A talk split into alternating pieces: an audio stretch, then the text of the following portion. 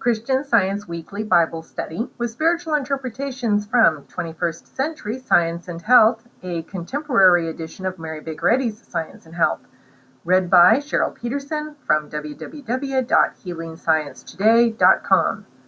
September twenty-second. Subject: Troubles. Golden Text: First Peter. But even if you should suffer for righteousness' sake, you will be blessed. Have no fear of them, nor be troubled, but in your hearts honor Christ the Lord as holy, always being prepared to make a defense to anyone who asks you for a reason for the hope that is in you, yet do it with gentleness and respect. First Kings.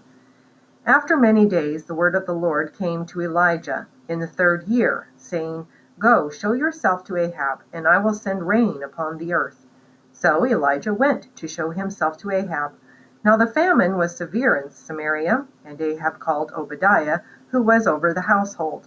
Now Obadiah feared the Lord greatly, and when Jezebel cut off the prophets of the Lord, Obadiah took a hundred prophets and hid them in fifties in a cave and fed them with bread and water.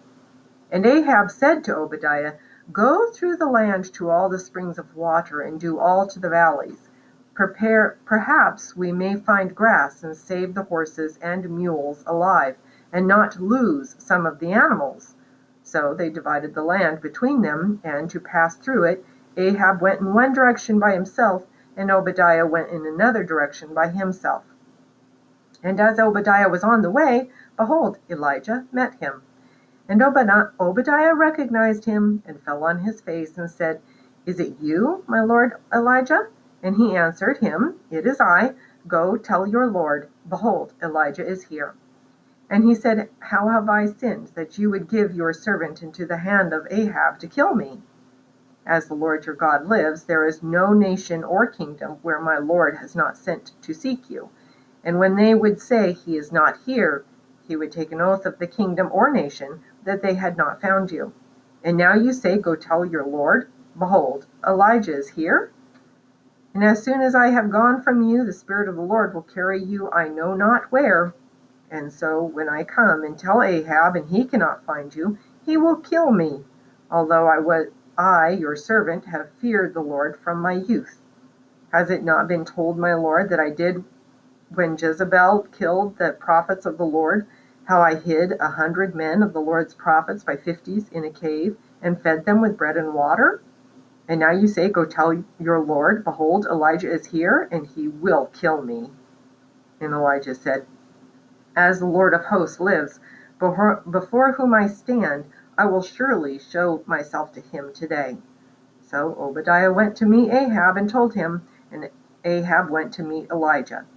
When Ahab saw Elijah, Ahab said to him, "Is it you, you troubler of Israel?"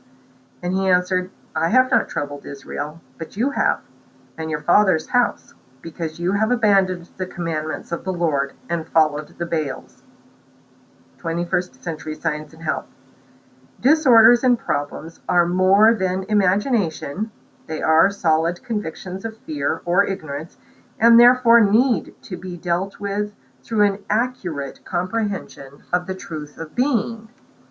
If soul healing is abused by those who are wise in their own conceit, treatment becomes an irksome troublemaker.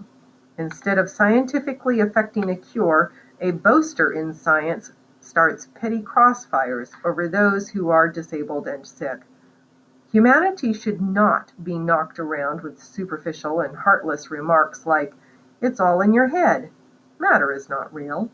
Be more spiritual. You really are perfect." When the science of mind was newly tapped into revelation, I had to impart the hue of spiritual ideas from my own spiritual condition. Teaching was done through the meager channel of the human language, both verbally and by means of a manuscript. As former beliefs were gradually expelled from my thought, the teaching became clearer until finally the shadow of old errors was no longer cast on Christian Science.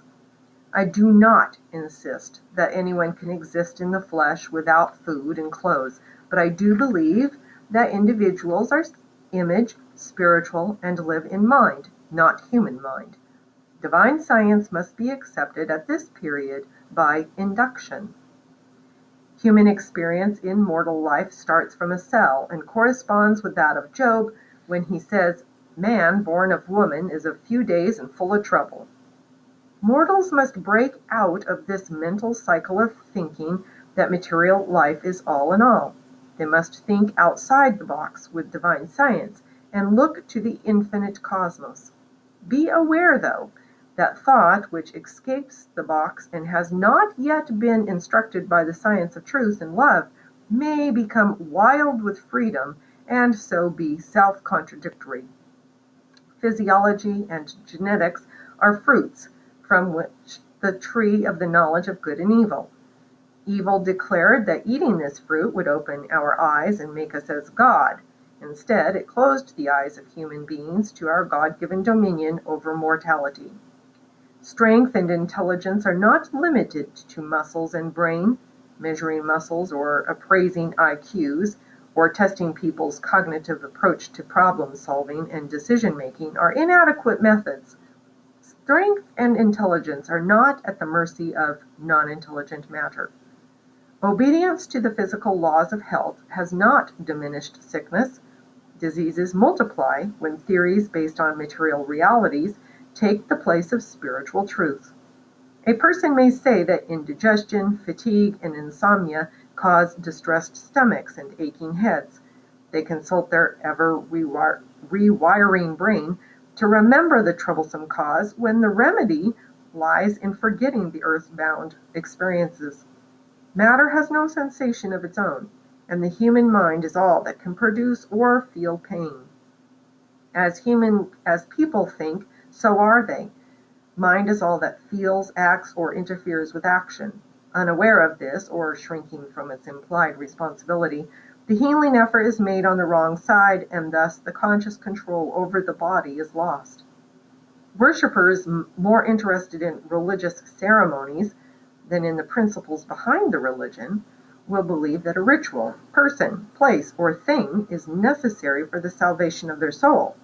Doctors and pharmacists who believe drugs have power will think their prescription will save life.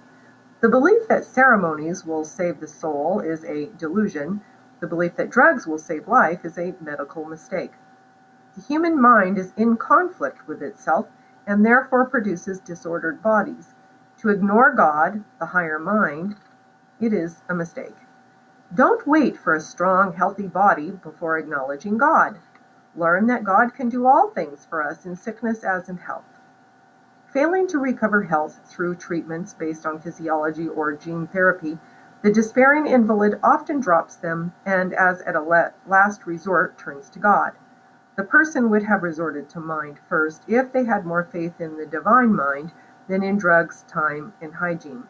Medical systems grant more power to matter than spirit. However, when mind asserts its mastery, we are found harmonious and spiritual. John. Jesus said, "If you love me, you will keep my commandments, and I will ask the Father, and he will give you another helper to be with you forever, even the Spirit of truth, whom the world cannot receive, because it neither sees him nor knows him. You know him, for he dwells with you and will be within you. I will not leave you as orphans. I will come to you. Yet a little while, and the world will see me no more, but you will see me, because I live. You also will live. In that day you will know that I am in the Father, and you in me, and I in you. Whoever has my commandments and keeps them, he it is who loves me. And he who loves me will be loved by my Father, and I will love him and manifest myself to him." Judas, not Iscariot, said to him, "Lord, how is it that you will manifest yourself to us and not to the world?" Jesus answered him, "If anyone loves me, he will keep my word, and my Father will love him, and he will come to him and make our home with him. Whoever does not love me does not keep my words, and the word that you hear is not mine, but the Father's who sent me. These things I have spoken to you while I am still with you. But the Helper, the Holy Spirit, whom the Father will send in my name, he will teach you all things and bring to your remembrance all that I have said to you. Peace I leave with you. My peace I give to you. Not as the world gives do I give to you. Let not your hearts be troubled, neither let them be afraid. You heard me say to you, I am going away and I will come to you. If you loved me, you would have rejoiced, because I am going to the Father, for the Father is greater than I. And now I have told you before it takes place, so that when it does take place, you may believe. I will no longer talk with, much with you, for the ruler of this world is coming. He has no claim on me, but I do as the Father has commanded me, so that the world may know that I love the Father. Rise. Let us go from here. twenty-first Century Science and Health. The reaction of mental turmoil has begun and will continue until all errors of belief yield to understanding. Belief is changeable, but spiritual understanding is changeless. Our spiritual senses are undisturbed, even amid the jarring testimony of the mortal senses. The sharp experiences of mortality, as well as our disappointments and constant troubles, turn us like tired children to the arms of divine love. Then we begin to learn life in divine science. Without this process of weaning, can you fathom the mysteries of God? It is easier to desire truth than it is to stop our dead-end thinking and habits. Human beings may seek the understanding of divine science, but they will not be able to profit from Christian Science without applying the spiritual facts in their daily life. Human-made doctrines are failing, growing weaker in times of trouble. Void of truth power, how can human-made theologies illustrate the doctrines of Christ or the miracles of grace? Morphine is administered to a patient, and in twenty minutes the sufferer is numb. To the patient there is no longer any pain, yet any physician, allopathic, homeopathic, holistic, will tell you that the troublesome material cause is still present. Doctors and nurses know that when the influence of the pain reliever is exhausted, the patient will find themselves in the same pain, unless the belief which occasion, occasions the pain has meanwhile been changed. Step by step, as we trust Spirit, we will find that God is our shelter, our strength, our ready, ever ready to help in time of trouble. The heavenly law is broken by trespassing on our neighbor's individual rights of self-government. We have no authority in divine science and no moral right to attempt to influence the thoughts of others except to benefit them. In mental practice, you must not forget that erring human opinions, conflicting selfish motives, and ignorant attempts to do good may render you incapable of knowing or judging accurately the real need of those who you are helping. The belief that the infinite can be contained in the finite embodies a mortal spirit, tends to darken our perception of the kingdom of heaven, and disturbs the reign of harmony in the science of being. You can rejoice in secret beauty and abundance, hidden from worldliness, but known to God. Constant prayer spiritualizes thoughts and causes the mortal selfhood to be less demanding and distracting. A mindful practice has the ear and right hand of omnipotence, and assuredly calls upon infinite blessings.